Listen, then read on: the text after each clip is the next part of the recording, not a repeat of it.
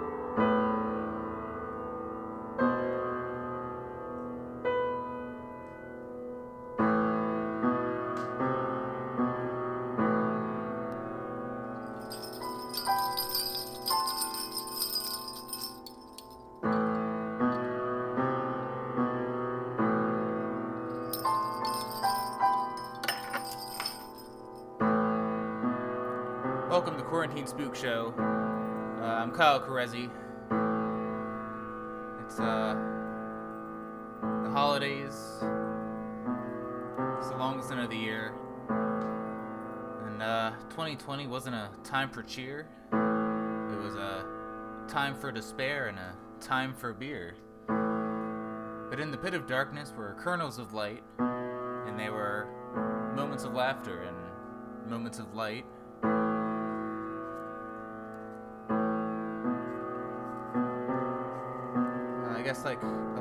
have been reflecting on 2020. Uh, it's almost over, and just thinking about it in mass.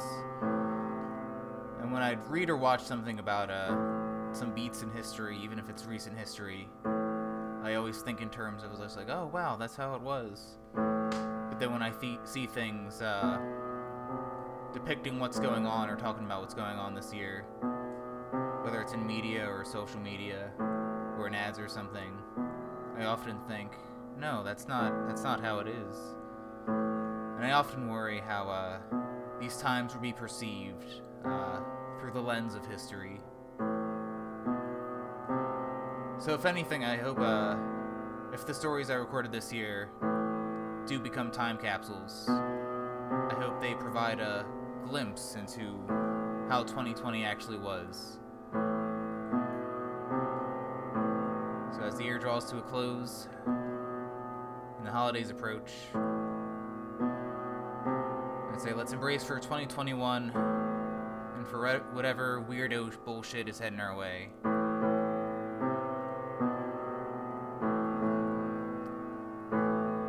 But anyway, during this uh, show, I'll be pulling uh, horror story titles from a hat,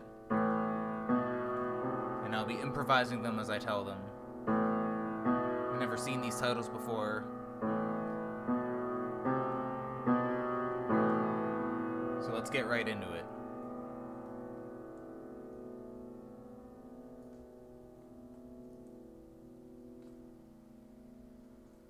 Alright.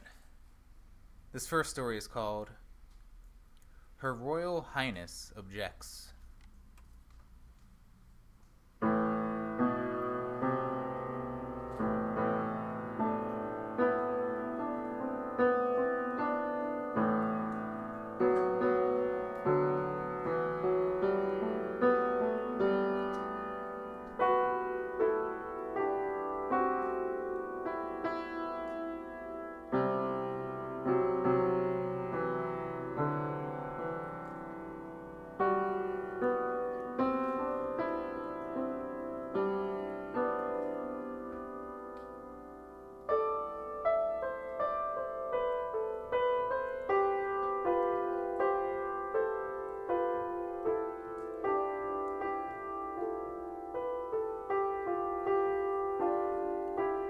There's a quote from Albert Einstein.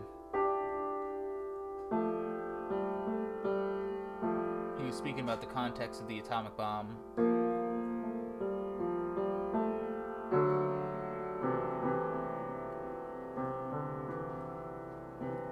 How World War III will be fought with bombs, and World War IV will be fought with sticks and stones.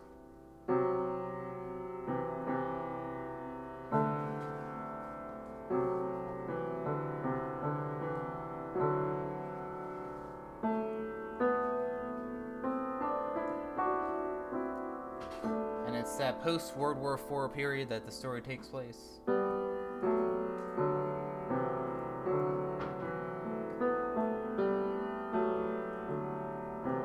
And sure, history was blurry uh, in terms of what happened between the uh, previous two world wars.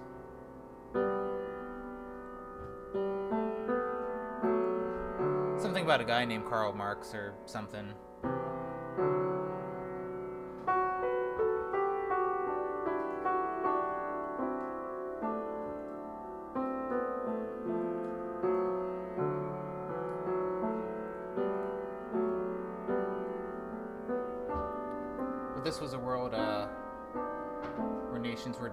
Tribes and they used the recesses of previous civilizations to build their homes and their nations.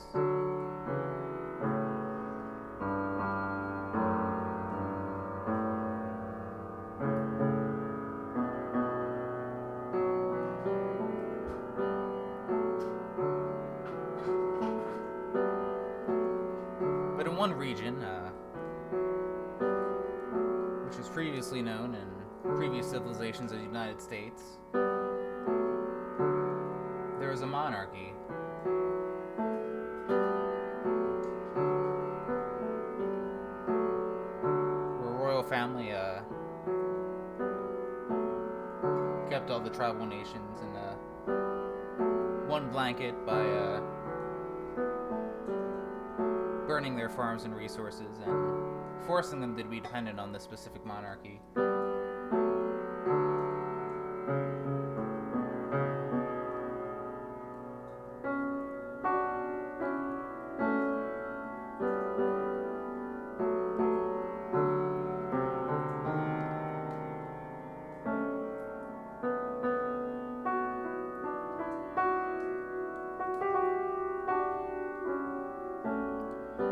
Monarchy had a princess uh, named Sheena.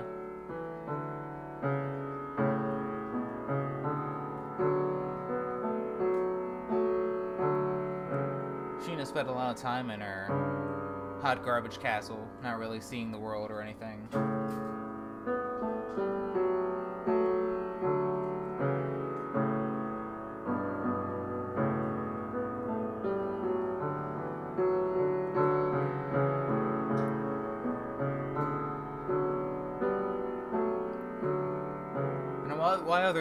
Tribes and nations uh, focused on agriculture and developing their own resources, uh, this uh, garbage monarchy would focus on pooling and taking resources from other places and really doubling down on the garbage from previous civilizations. And their castle was pretty much one big garbage pile.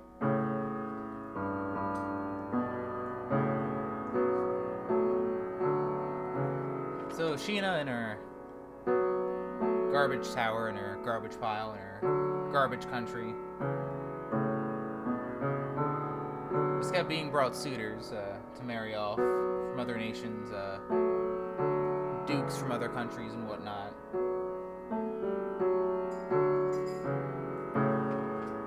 But Her Royal Highness objected. She wasn't in any of these suitors.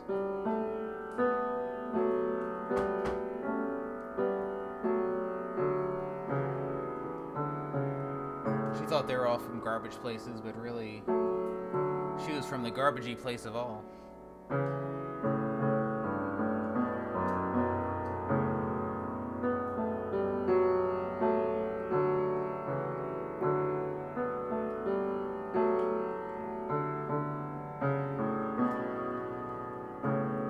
During her residence with the uh, the monarchy, she'd often run away as a kid and as a teenager.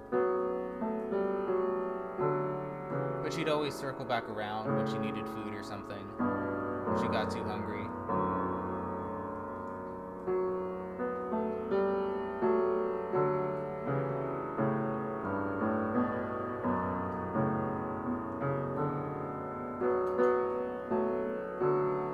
One time she had a conversation with her father, you know.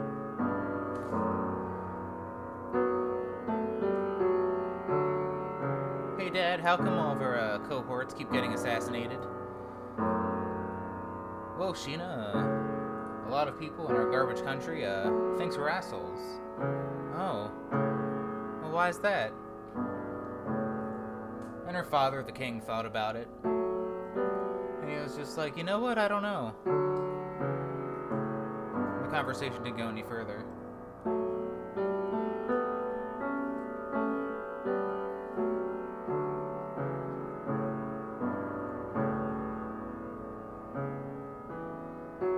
Times that the monarchy uh, burned other civilizations' histories was also blurred from their own history books. As if they came up with all the ingenuities of their time. But really, they were just sitting on a pile of garbage.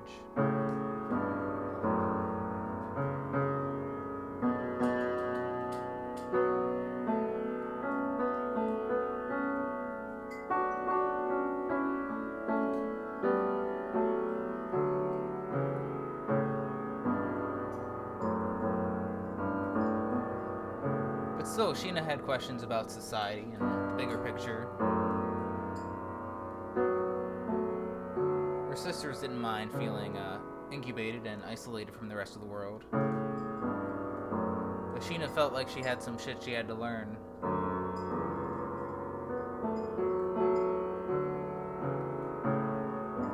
So eventually she was reading some books about foraging and hunting.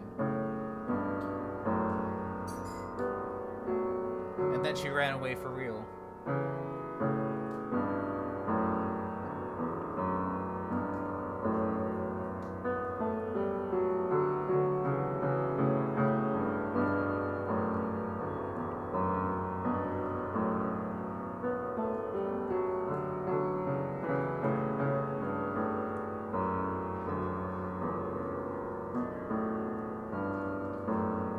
Wasn't good at finding her own food.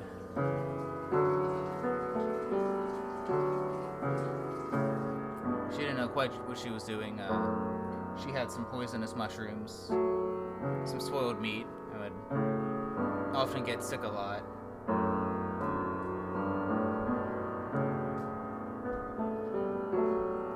She didn't have a real grasp on how to take care of herself at all.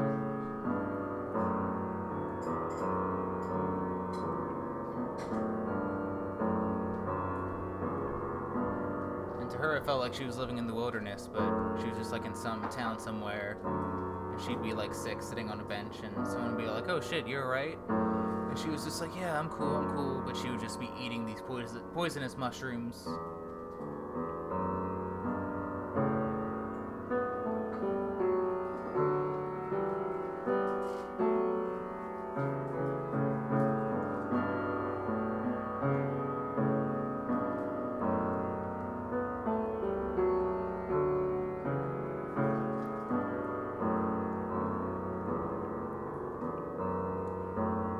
Outside of the jurisdiction of the jurisdiction of the monarchy.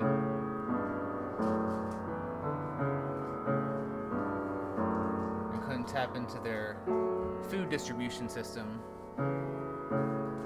even though it was subpar for most of the country.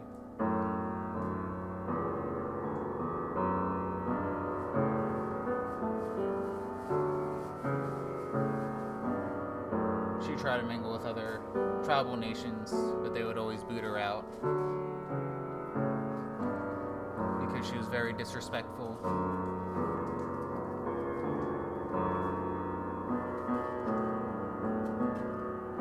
Or she'd try to take advantage of someone. And someone else and other people would catch wind of it and then boot her out for that. Her whole life and culture was designed to take advantage of someone people. So she didn't know of any other way to get by.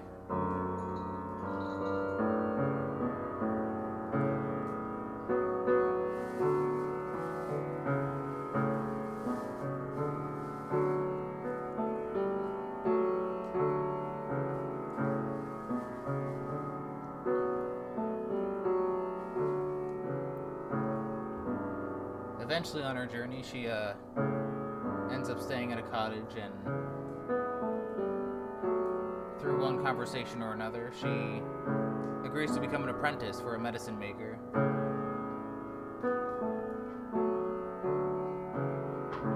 What they, they do is pretty much uh,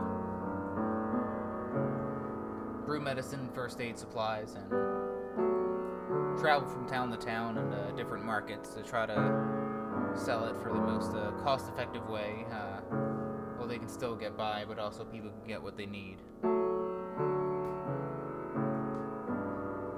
Because the medicine maker would always joke, yeah, it's not like they're getting it from the monarchy. And then Sheena was just like, ha ha ha, yeah, yeah.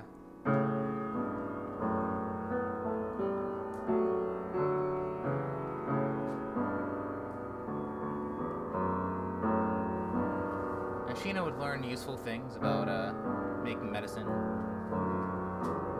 supplies,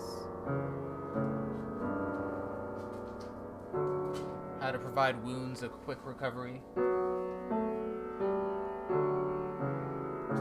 how to stave back fevers and viruses.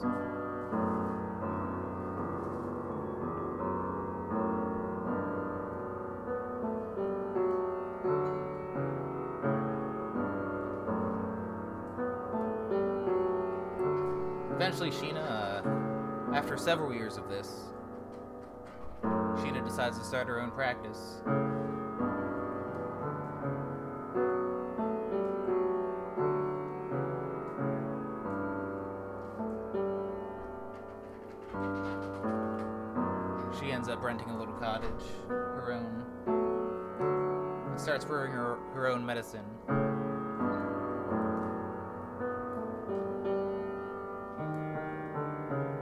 She discovered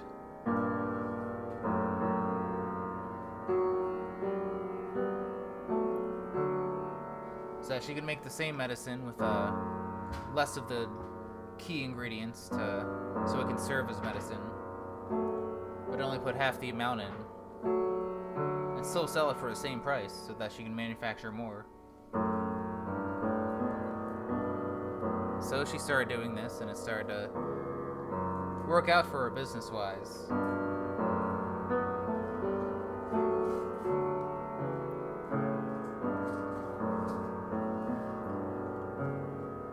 She eventually pulls enough money to hire other merchants to sell her medicine in different towns.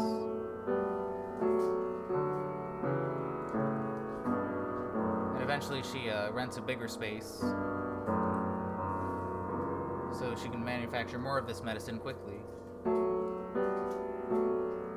And she even had uh, more money to spend to spend more on key ingredients.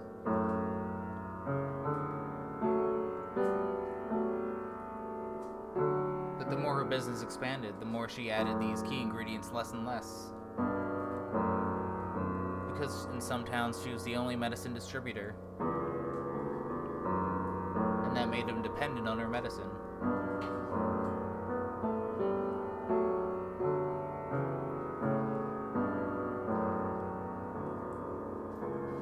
But she would only do this, uh.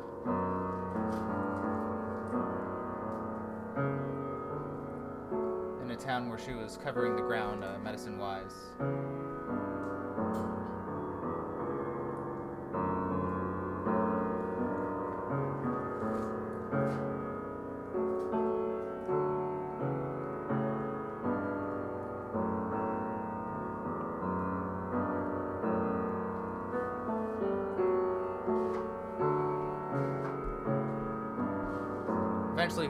Gets so big that her family reaches out to her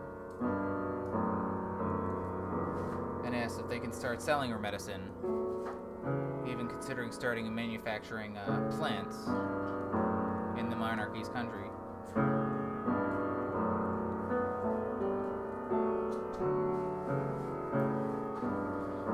Sheena agrees with this deal, and uh, they uh, set it up so they can split the profits in somewhere, in some way.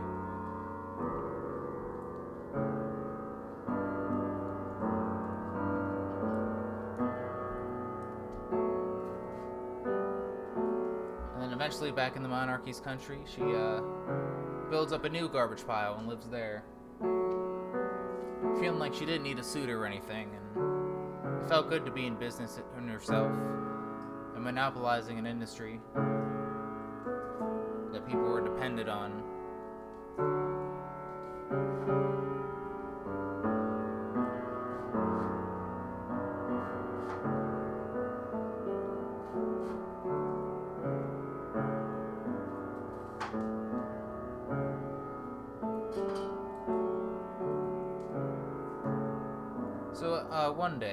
Having a meeting, uh, discussing distribution in uh, different nations across the sea,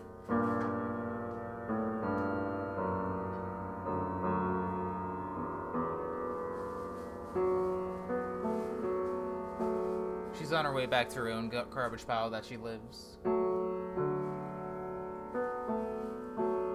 And then a stranger approaches her on the street and then shoots her. Falls on the sidewalk and then looks up. And then sees a man before her and he says, Both of my parents and one of my cousins died because of your hack medicine. And they couldn't get anything else anywhere else. And then he ran off. And as Sheena lied there, bleeding out, She didn't fully understand why someone would try to assassinate her.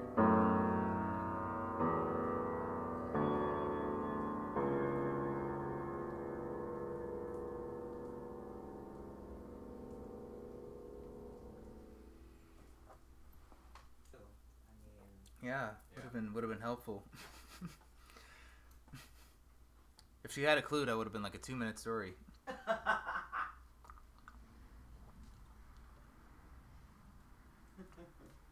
it would fit right in with the 24 hour news cycle.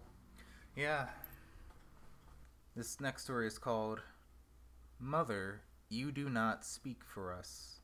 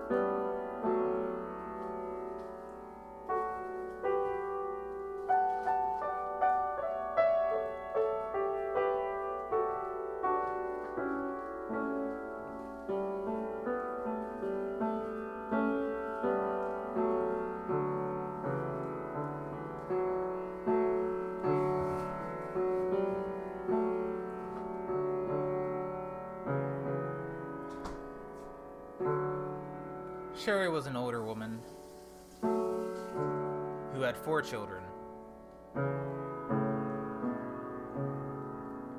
Harry, Barry, Larry, and Steve.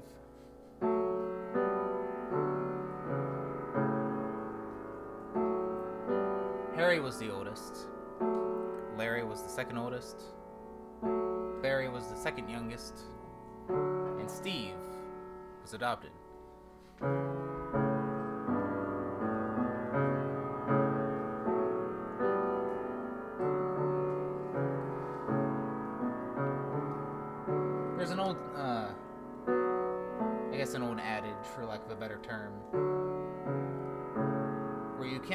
Conceptualize how dysfunctional your country is unless you go to other countries. The same could be said for families. You don't quite grasp the specific dysfunctions of your family unless you get to know other families.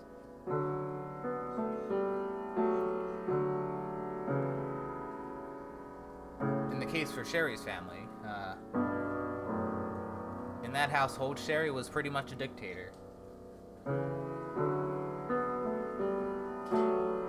And not in the way as if, you know, like, oh, with this kind of discipline, you know, teach you the right lessons and uh, will help you move forth in the world and life and stuff. No, Sherry was just a dick, pretty much.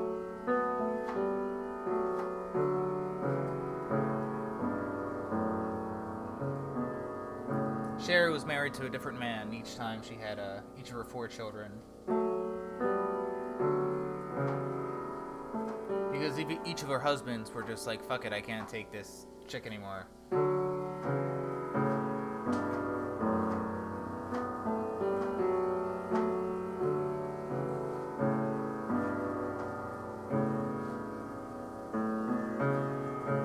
They had a lot of strange policies in their house.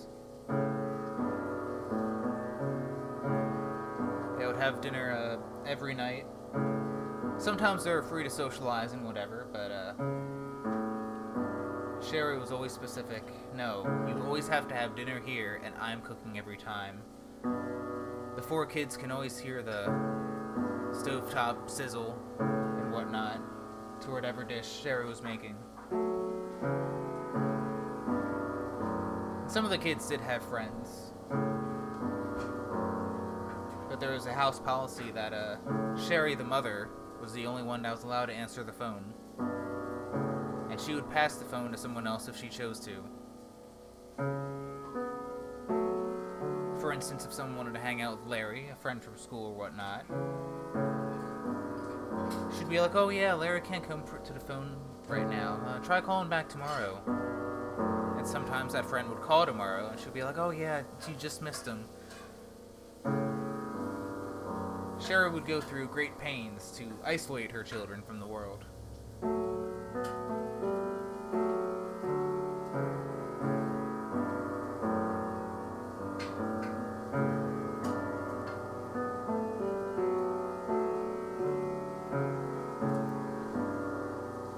Now, as Steve was coming of age, he was around 10.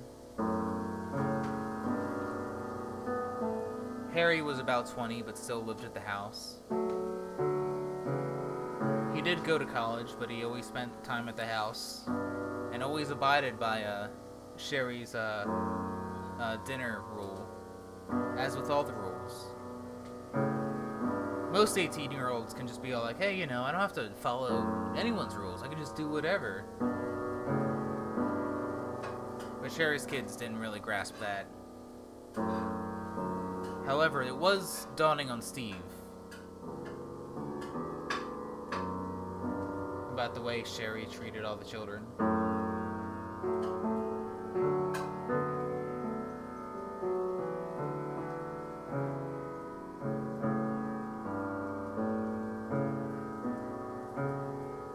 So there was one week when Steve was making a friend at school, you know. They'd hang out at the Scholastic Book Fair and all that. Goosebumps and Fear Street books together, hang out at the library.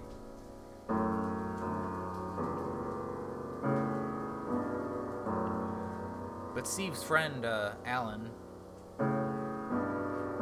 would always be like, How come you never invite me over your house or anything? And then Steve was just like, Oh, you know, I don't. I don't really know, you know. But really, Steve knew how overbearing his mother was. He didn't want to share that with other people.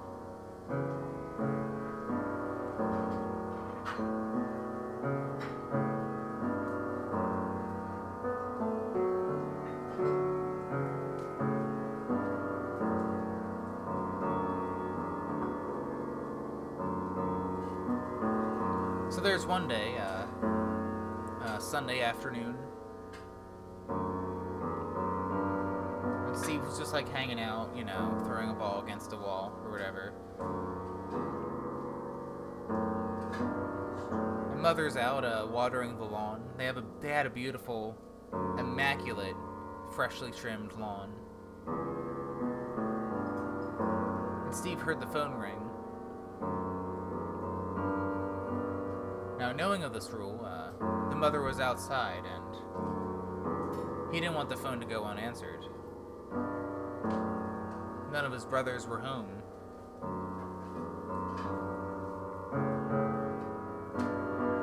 So Steve went and uh, to answer the phone, and it was Alan. And then I was like, "Hey, Steve, you want to hang out?" And Steve was just like, "Yeah, maybe. I'll be. I could be back for dinner, though. You know, as long as I'm back for dinner. Uh, then yeah, we can hang out for a bit." Lived in the same neighborhood, so hanging out was accessible.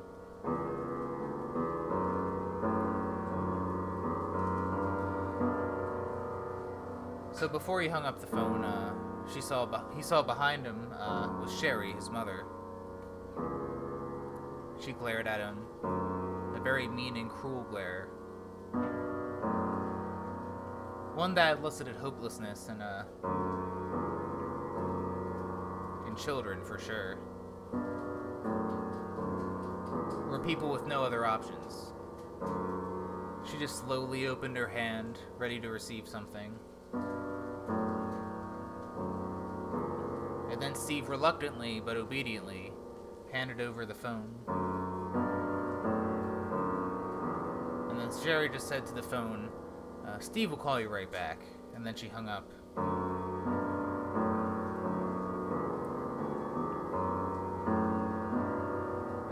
Glared at Steve again. And she said, Steve, you know that you're not allowed to answer the phone. Only I answer it. And then pass it to whomever, whoever, whoever I choose. You never know who's gonna call. What if it was a predator trying to call? What would you do then? What if it was the CIA? What if it was someone from the government who had questions for us? What if it was someone mean and evil, you know? What then? How would you handle that response? And then Steve was just like, well, it was just Alan. He just wanted to hang out, you know? And then Sherry said, oh, well, you're not going to be hanging out with Alan. Time for you to receive uh, some form of punishment. And as always, you get to choose what that punishment is. And eventually, uh, something erupted in Steve. Uh, maybe it was just pure rebellion. Maybe it was just the need to fight back. But he said very loudly, loudly, but very directly, Mother, you don't you do not speak for us. Sherry was taken aback a bit. None of her four children have ever tried to stand up for themselves in that way before. She would slap any of them uh, if they cast a defiant eye. But to say something that was also true really got on Sherry's nerves in ways that Steve didn't quite understand at that age.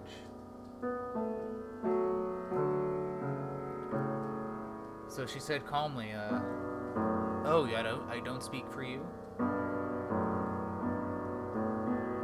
Well, you don't even know what you're saying, you know. Sure, you can speak, but you don't know what good that is. I know the importance of speech. I've seen the world.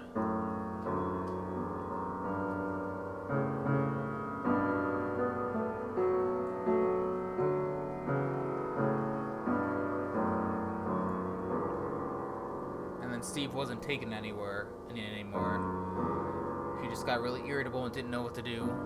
And he just shouted, shouted, fuck you, and then ran out of the house. He ran across the lawn and got it dirtier by running through it. He wasn't even wearing shoes. And Sherry just watched him by the doorway. Eventually, he ran to Steve's house. I mean, he ran to Alan's house. Steve and Alan, they hang out.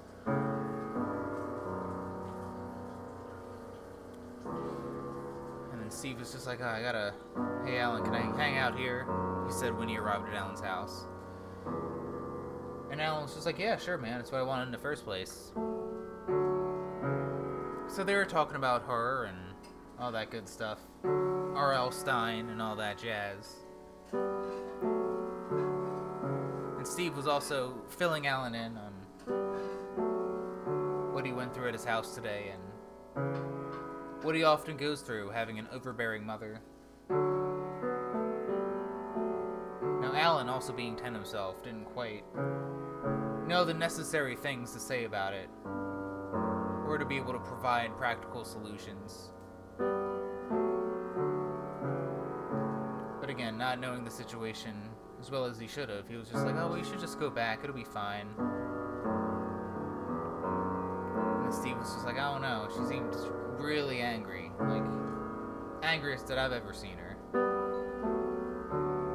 I mean, Harry and Larry would have some stories about when she, like, flipped out more. And I've never seen her flip out like that, but you know, even just like that type of glare, I don't want anything to do with it. Can I just crash here tonight?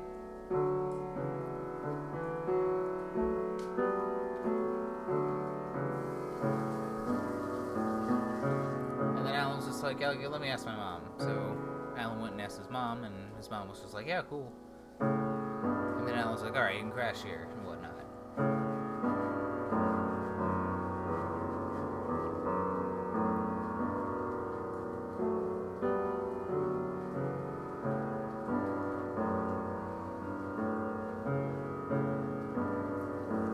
So then the phone rings at Alan's house. Answers it. And he turns to Steve and he's like, Steve, it's your mom. Steve was just like, oh, okay. So Steve uh, holds his phone and then he recognizes his mother's voice and she says, Steven. And then Steve's like, yeah. And then she coldly says, You're missing dinner.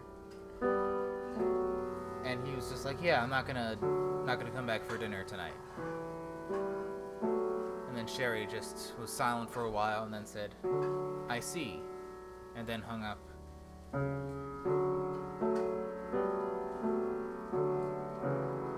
So eventually they go to school together the next morning. Uh,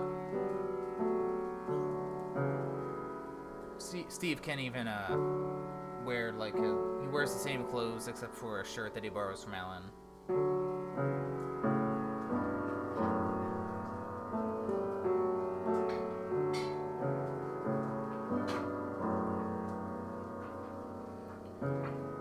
while uh, Steve and Ellen are at school together, Steve was all like, "Hey, I think I'm gonna head back to my house tonight." And then Alan was just like, "Oh, really?" And then Steve was just like, "Yeah, I want to just like check on everyone, uh, you know, see how that's going."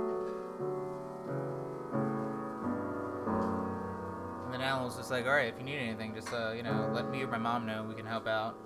And Steve's just like, "Cool, yeah, cool, cool."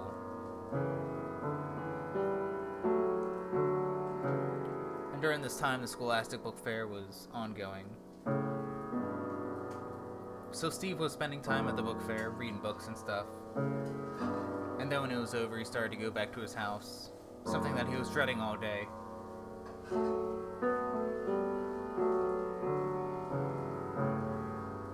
But he happened to make it just in time for dinner.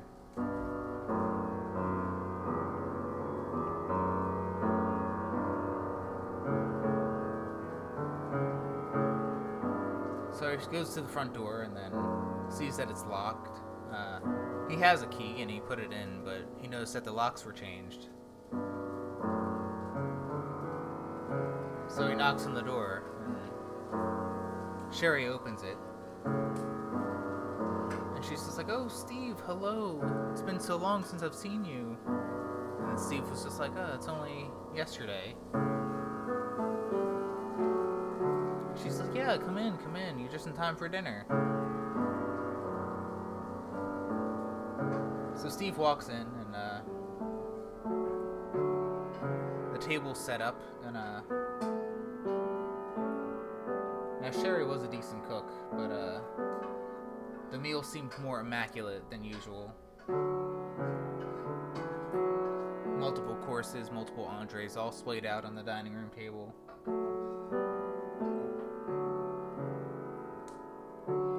And her three brothers are sitting on the long sides of the table, with Sherry at the head of the table. And then candles are lit as the sun's setting. But then Steve looks closer and he notices that all their mouths are sewn shut. All three of his brothers Harry, Larry, and Barry. They're all just sitting very quietly. Their eyes and eyelids seem very wet.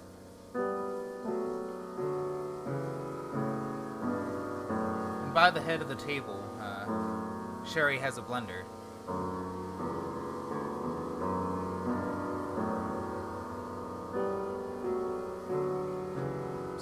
Does is, uh, she takes service ser- servings from each uh, entree, and then starts blending it, and then pours it in a bowl and puts it in front of one of her children. She does this for Harry, Larry, and Barry, and then just leaves Steve to get his own food.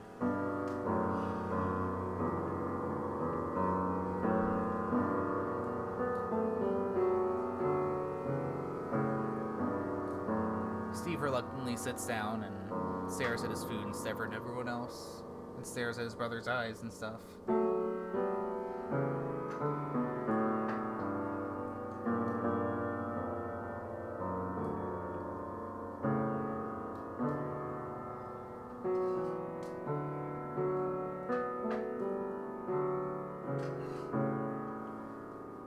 So everyone starts eating. Uh, Harry, Barry, and Larry are.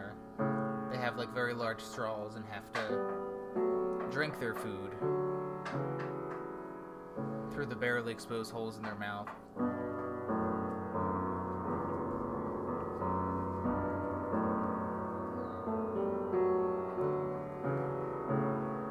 Larry has some of his, and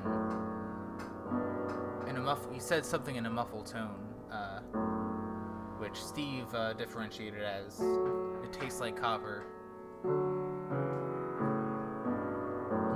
Said, "Oh, thank you, Larry. It's always nice to have compliments for my meal."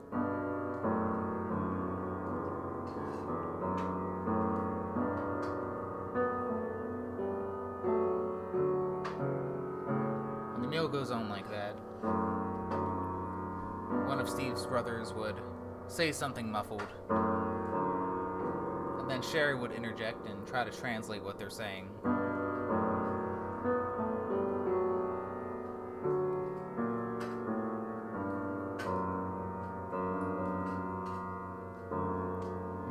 Just like toiling with his food, you know, not really eating it during the whole dinner.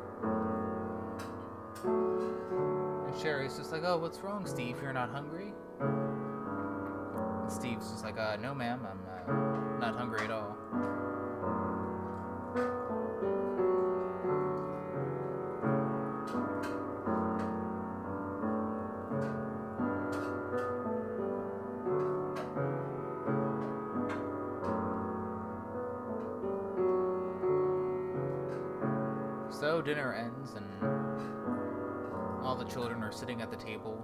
Still and uncomfortable uh, and in pain.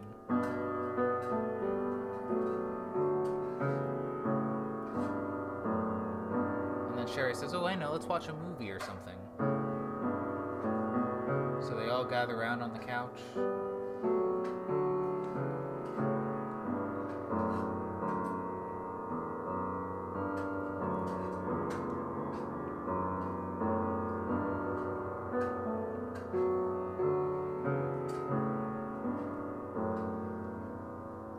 Watch a movie together. Uh, they didn't know the title. It was some old movie from the 70s that Sherry was really into, but uh, no one really talks about it these days.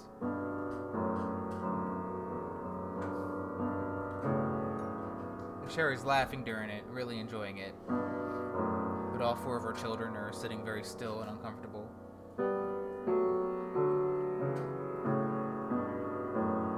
And after that movie ends, uh, Sherry has an idea like, ooh, I know, how about we watch a home movie?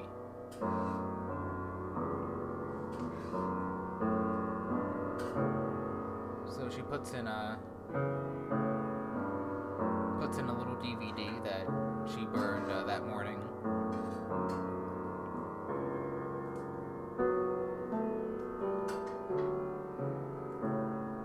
And then she's playing footage uh, that seems to take place in their basement that Steve recognized.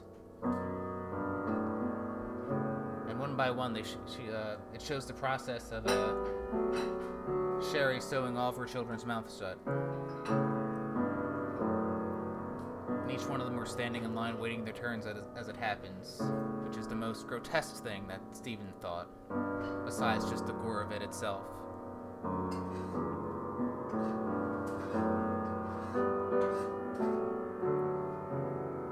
Footage is about two hours long. So, to this day, it's one of the most harrowing things that Steve has ever seen, if not the most harrowing thing. And then Steve stands up and he says, uh, I gotta go to the bathroom.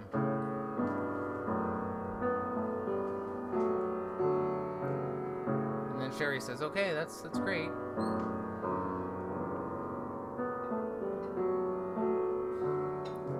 Steve goes to the bathroom and uh, locks it behind him and hyperventilates.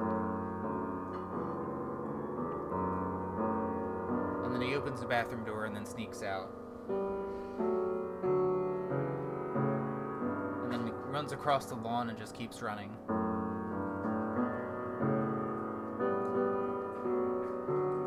He doesn't know how far he runs for, but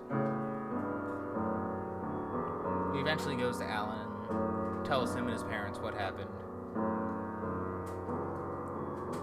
And eventually his parents called someone and uh, they discover what happened to the children and then they arrest Sherry and then uh, the children start to say at uh, one of Sherry's ex-husbands, uh, Barry's father.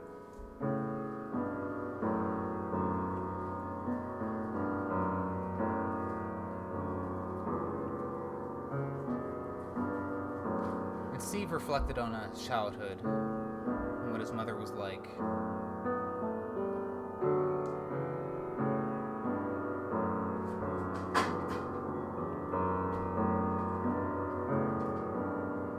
And he thought about the consequences of telling off his mother that uh, she doesn't speak for him or his brothers. And he did feel bad about what happened afterwards, but he thought to himself, thinking, well, if I don't speak for myself, then someone else will.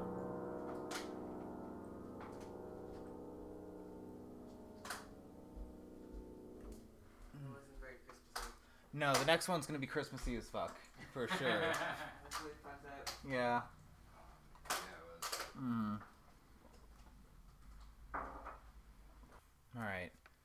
This next story is called Do Nothing Till You Hear From Me.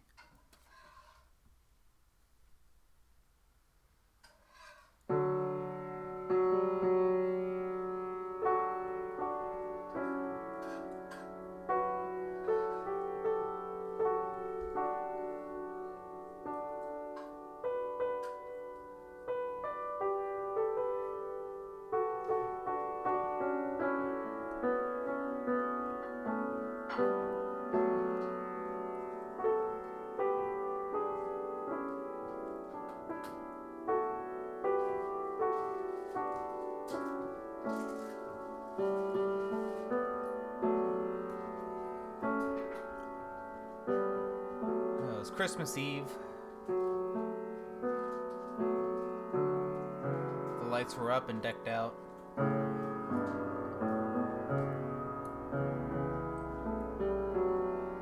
There was a Christmas tree hung up in the town square.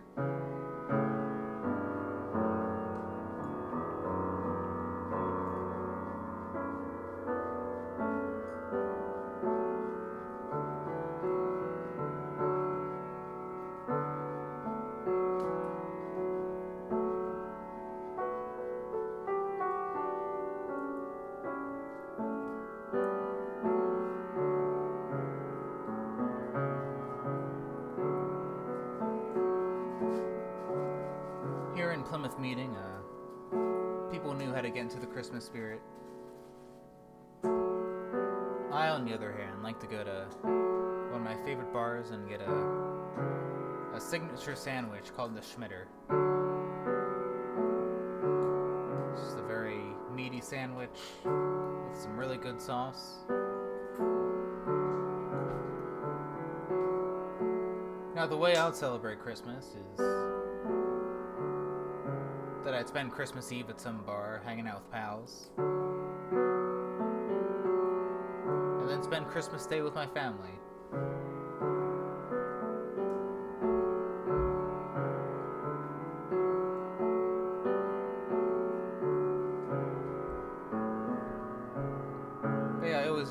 Christmas, you know. There were some days when I was minimal about it. And some years when I really decked out on it. But this year felt like more of a moderate year, just being all like, yeah, I could really fucking get into Christmas this year.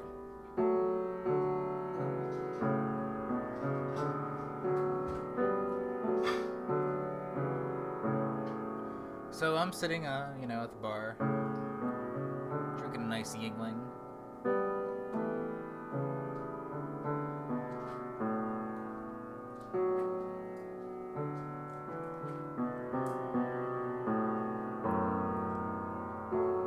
Watching a random Christmas movie on TV. Uh, I think it was Elf or something.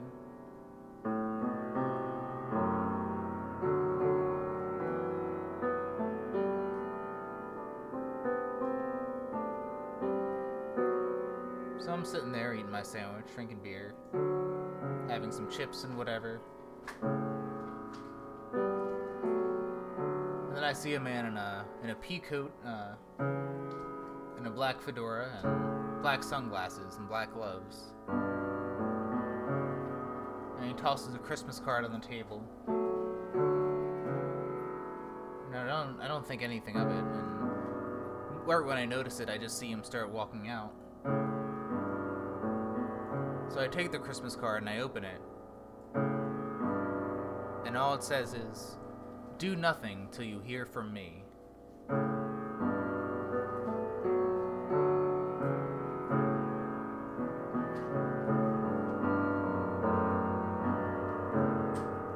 didn't know what it means, nor did I know the context.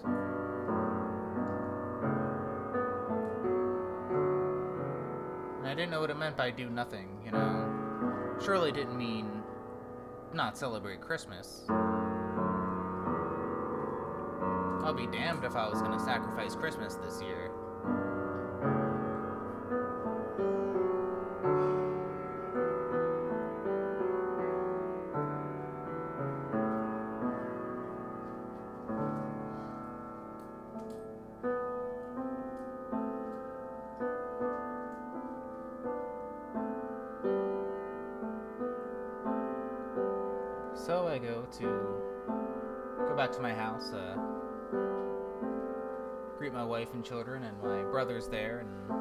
My parents, and my wife's parents, and all that.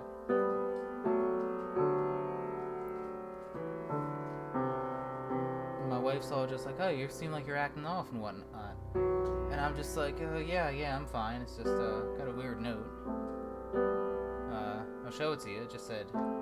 Do nothing till you hear from me. And she was just like, Who who gave you this note?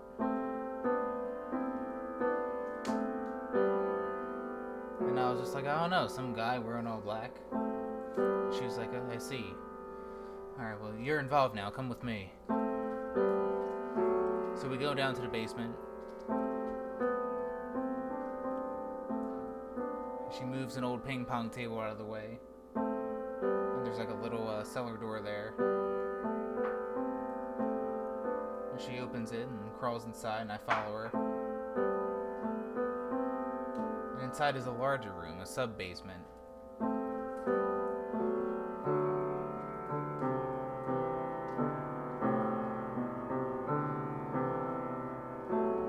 It looked like it was like a little lab. There was some like high tech computer computer gear there. And I was just like, babe, what's what's going on?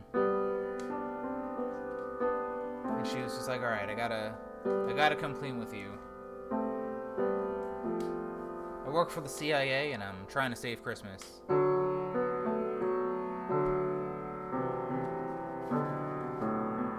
I was just like, you shitting me? What? And she was just like, yeah, Santa Claus is real, but uh, he doesn't really come around anymore. Once people started to invent guns and cameras, it really stopped being his thing. So various countries around the world, uh, various government organizations uh, collaborate to distribute pr- presents to people, uh, to keep the illusion that uh, Christmas is up. However, being blackmailed uh, by different insurgent organizations to out the whole thing that Santa isn't real.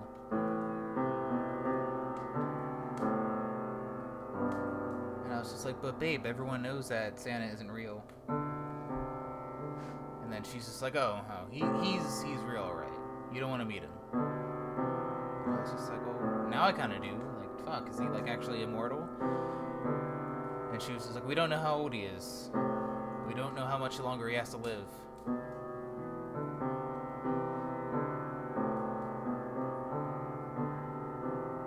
But he retired on the condition that uh, Christmas would stay alive.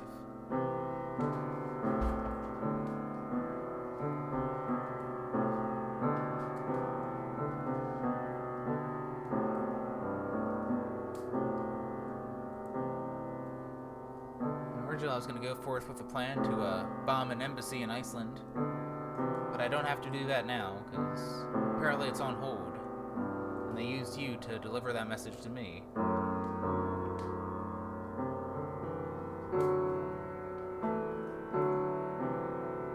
And I was just like, wait, you're gonna bomb an em- embassy? And she was just like, well, not anymore, or at least not yet. We were supposed to rendezvous with Santa uh, at some point. I was gonna leave this Christmas Eve and then get back in time for Christmas Day. And I was just like, oh fuck, well, can I meet Santa? And she's just like, well, I guess so. You're in on it now, so why not? Just don't be all like fanboy about it and it'll be cool.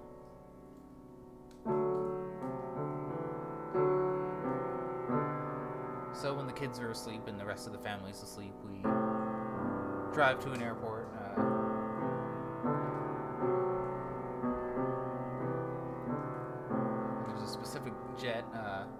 For my wife, and we start flying up north.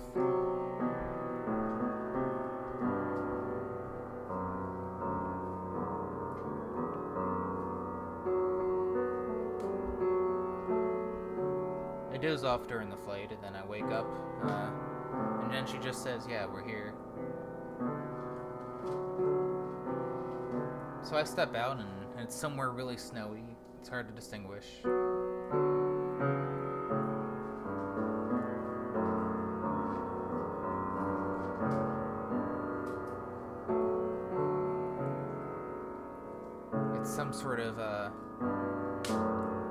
Snowy field, and then not too far in the distance, uh, I see Santa Claus there with a sleigh and some reindeer, smoking a cigar, wearing aviators, and I was just like, oh, okay.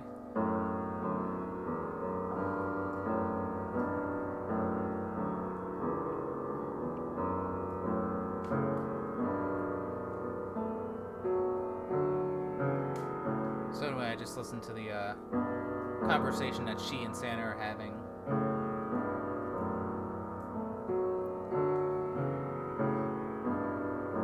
And then Santa just said, you know, they're trying to cancel Christmas this year. She was just like, yeah, I know, Santa.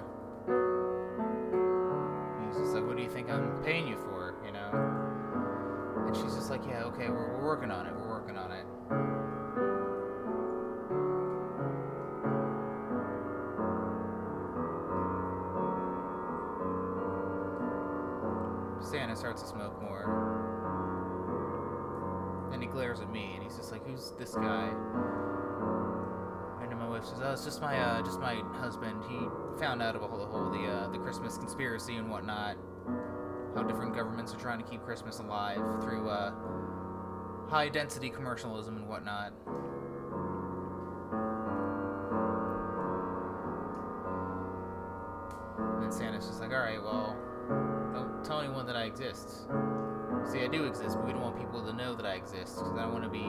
Be. I don't want. I don't want to be on camera or be like hounded down. I just want peace. You know, it's much easier when it was just like I was just like one dude just passing around presents in a town. Then it became this whole big thing, you know.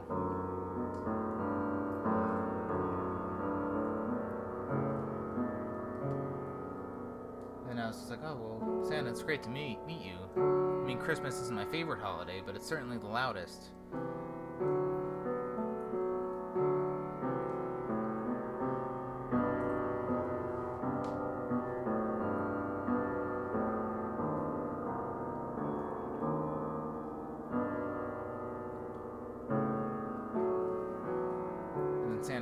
Right, so what are we gonna do about the Iceland thing?" And uh, wife says, "Oh, it's uh, the thing was called off. We're not gonna go through with it anymore." And then Santa said, "Okay, good, good."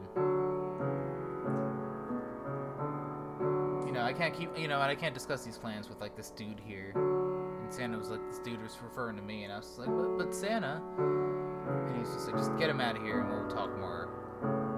Wife says, just wait in the plane. I'll talk to you in a little bit.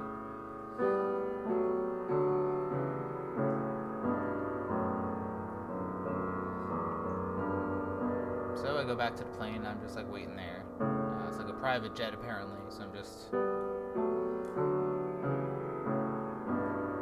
just chilling there, waiting for uh, uh, the wife and Santa to keep chatting. And then I pass out.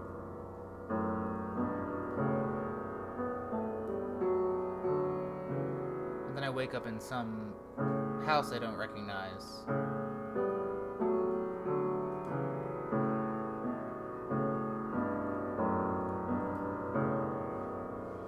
I'm strapped into a chair with a bag over my head. And I'm just like, oh shit, what's going on? And then some other guard guys are around, and it's just like, oh, he's awake. Good, good.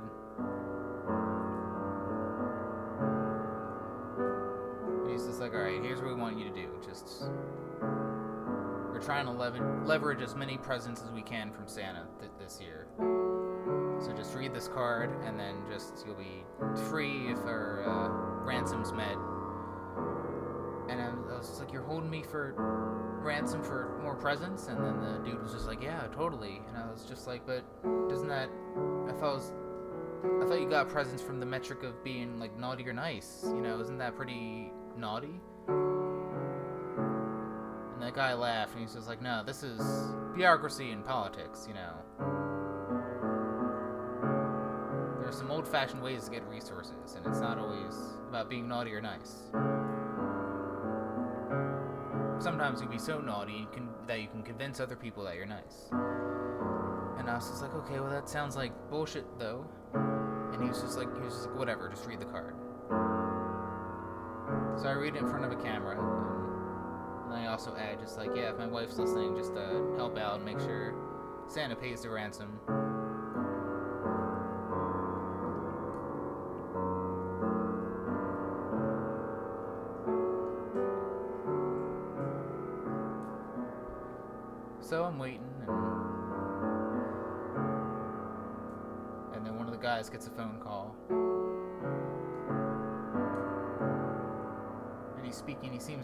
Talking about something. He sounds really angry. Uh, and he turns to me and he says, "Hey, have you been naughty or nice this year?" And I was just like, "Uh, I don't know. I tried to be nice, I guess." He was just like, "So were you naughty?" And I was just like, "Maybe. I mean, I'm uh, just like a some guy that hangs out." And that dude was just like, "Oh fuck." Well, Santa says he's not gonna pay your ransom because you were naughty this year. I don't know what you did, but apparently it's below Santa's standards.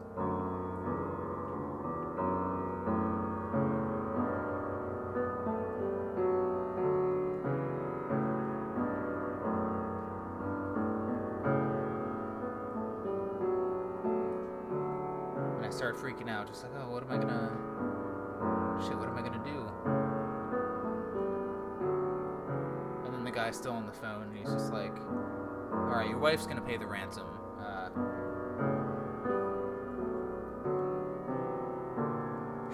Us a bunch of Hot Wheel sets and some Christmas cookies and an Instapot, and it'll be all good.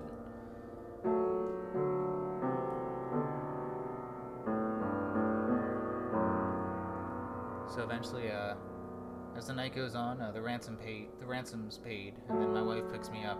We walk out of the mansion together, and we take a commercial flight back to the house, right in time for the Christmas day to watch our kids open presents.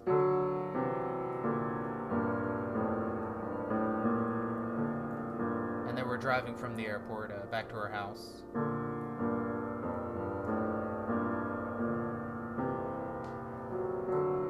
She's driving in silence, and I'm just like, oh, what's wrong? What's wrong? Are you upset?" And she's just like, "Nothing. I just."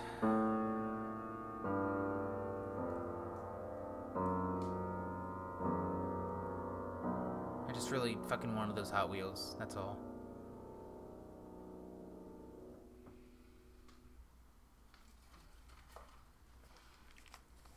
I'm gonna read one more. Uh, this one's called and to ring in the new year, here is the latest smash hit from Jewel. What? All right.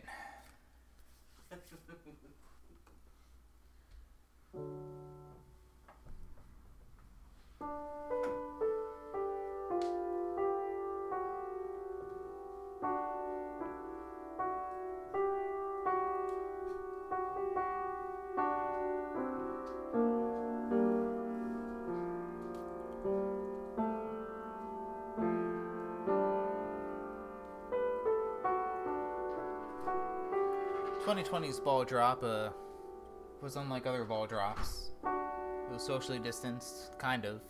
Uh, everyone was wearing masks, kind of. It was hard to book people to perform in, uh, in Times Square for the new year because people wanted, didn't want to deal with COVID and whatnot. However, they were able to book Jewel.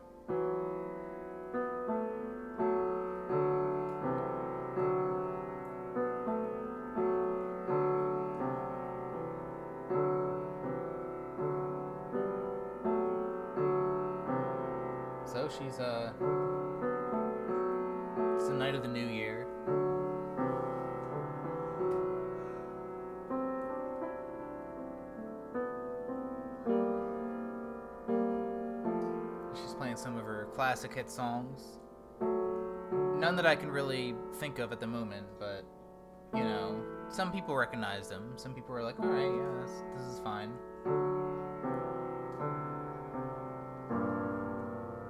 Personally, I don't know who's going to the Times Square ball drop this year.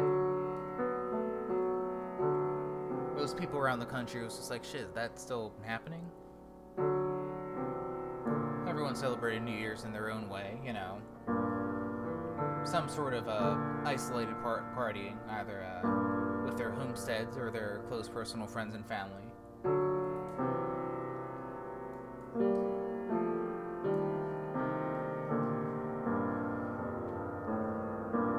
But if there was one common sentiment,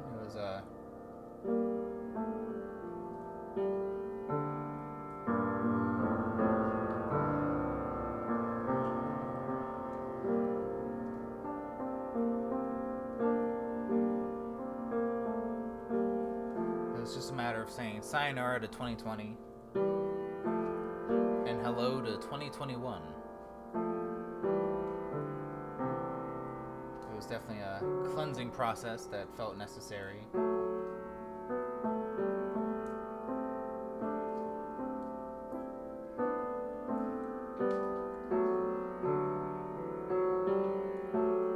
Apparently, Jewel had something really uh, special planned uh, during her performance during the ball drop.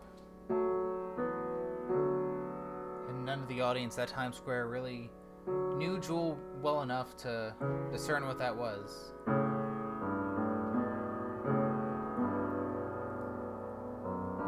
All they knew though was going to be some sort of smash hit.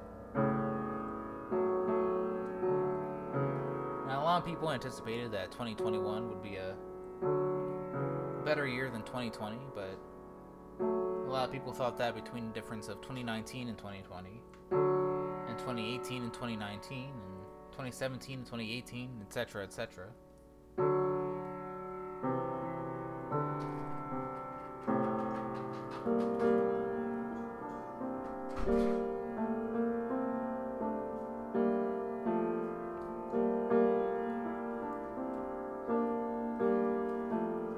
So eventually, uh, the ball gets lower and lower, the countdown begins.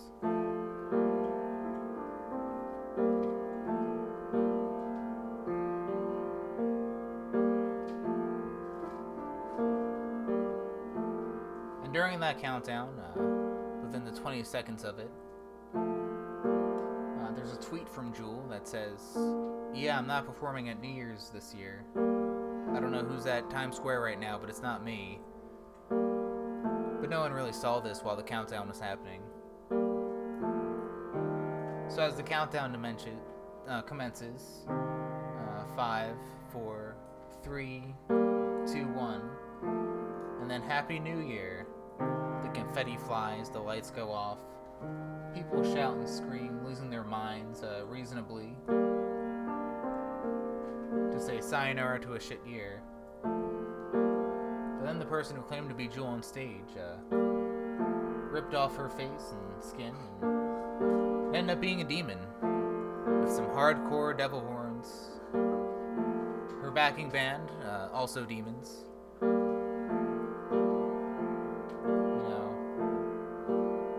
Red skin and uh, hooves for feet. And then they started to play real kick ass metal. And like, the people in the audience were just like, yeah, fuck it, of course this happens. Of course this is how 2020 ends. Really hardcore death metal. Crazy drum fills and guitar solos. Even people in the Times Square audience who weren't into metal were totally fucking getting into metal that that time. Were headbanging and moshing and losing their shit.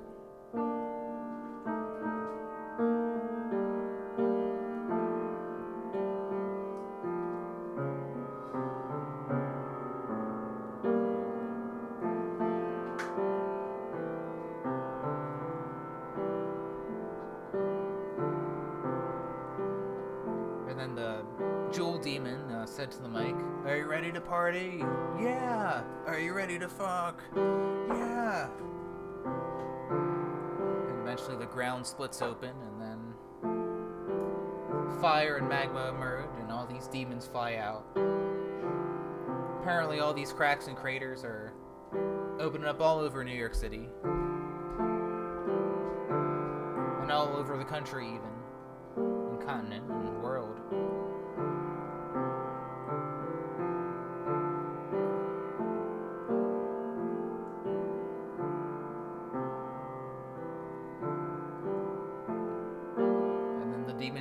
Shouted out, "Let's get hell to free the freeze over."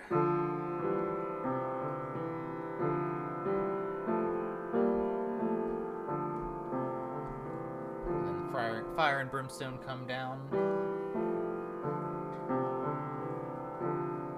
All the demons are playing metal in the places they erupted from the ground.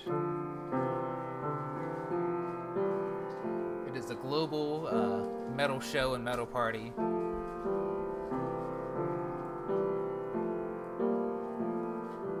Everyone's rocking out and being all hardcore and committing some biblical sins, which aren't all bad deeds because it's the Bible.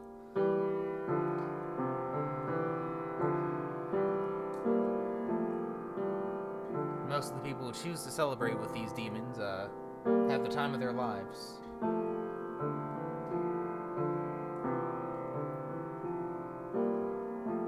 And then the party ends. It's January 1st in 2021.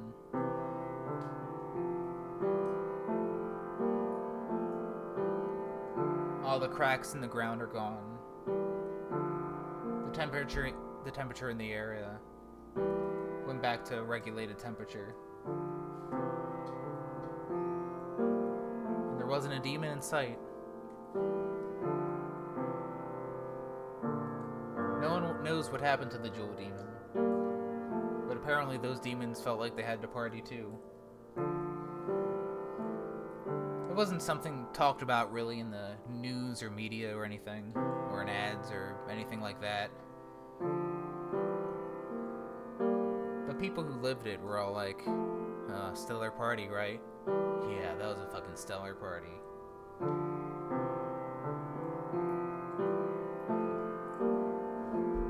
And it was uh, an experience that they were able to share among themselves, and then to tell stories of to future generations. Of something not to be told, but something that just had to be lived, and the only real way to understand it was you just had to be there. Yeah, man. You just had to be the man. Yeah, it's that. That's... You were there, man that's you didn't see. that's how You didn't see. that's how I feel about 2020 in a nutshell. You just you just had to fucking be there.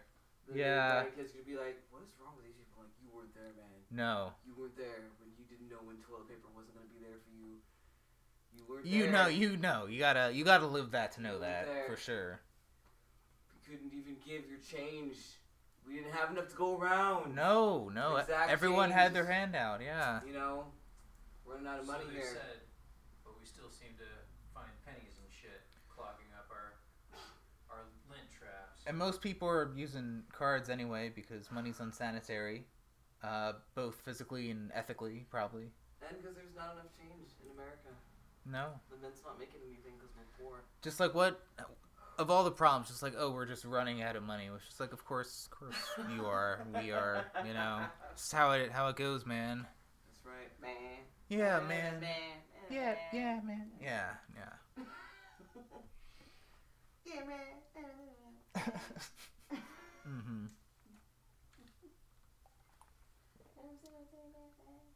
I'm gonna chug this uh, decaf coffee and wrap the spook of close the spookiverse once again.